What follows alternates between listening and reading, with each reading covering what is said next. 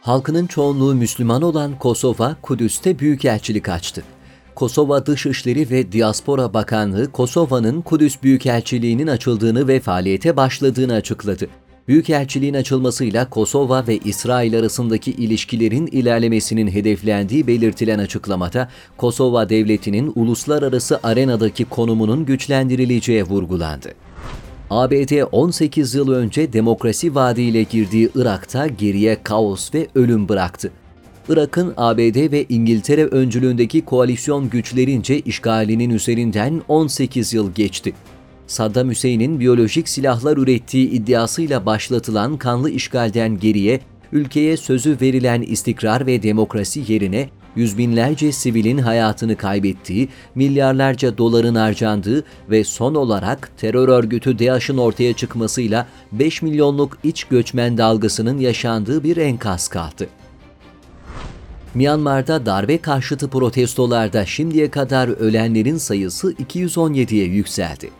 Myanmar Siyasi Tutuklulara Yardım Kuruluşu'nun yayımladığı rapora göre Myanmar'da askeri darbe ve seçilmiş hükümet üyelerinin gözaltına alınmasına karşı düzenlenen protestolara güvenlik güçlerinin silahlı müdahalesi sonucu şimdiye kadar yaşamını yitirenlerin sayısı 217'ye yükseldi.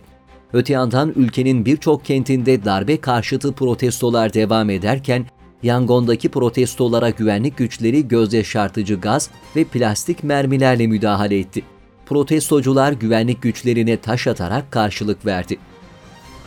Rusya'nın Kırım'ı ilhakının 7. yılı. Rusya'nın Ukrayna'nın özerk yönetimi olan Kırım'ı yasa dışı ilhakının üzerinden 7 yıl geçerken bu süreçte en çok Kırım Tatar Türkleri baskı gördü. Rusya mahkemesince Kırım Tatarlarının iradesini temsil eden Kırım Tatar Milli Meclisi aşırıcı örgüt kapsamına alındı ve faaliyetleri yasaklandı. Yarımada'nın işgaline karşı çıkan Kırım Tatar Türklerine Rus makamları terör ve aşırıcılık suçlamalarıyla soruşturma başlattı. Kırım Tatarları tacize maruz kaldı, evleri arandı, tutuklandı ve sorguya çekildi. Japonya'dan Bangladeş'teki Arakanlılar için 10 milyon dolar acil yardım.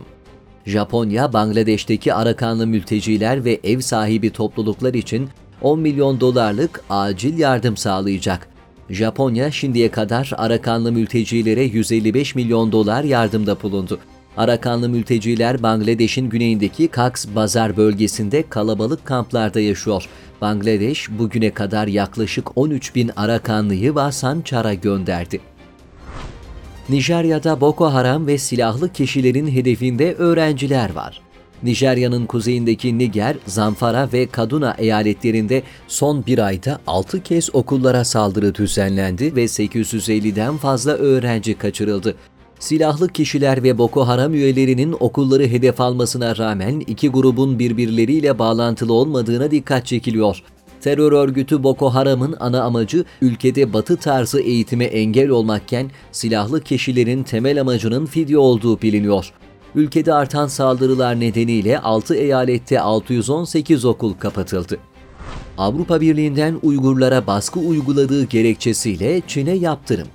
Avrupa Birliği ülkeleri Çin'in Sincan Uygur Özerk bölgesinde Uygur Türklerine yönelik baskılar ve insan hakları ihlalleri nedeniyle Çinli dört yetkiliyle bir kuruluşa yaptırım uygulama konusunda anlaştı.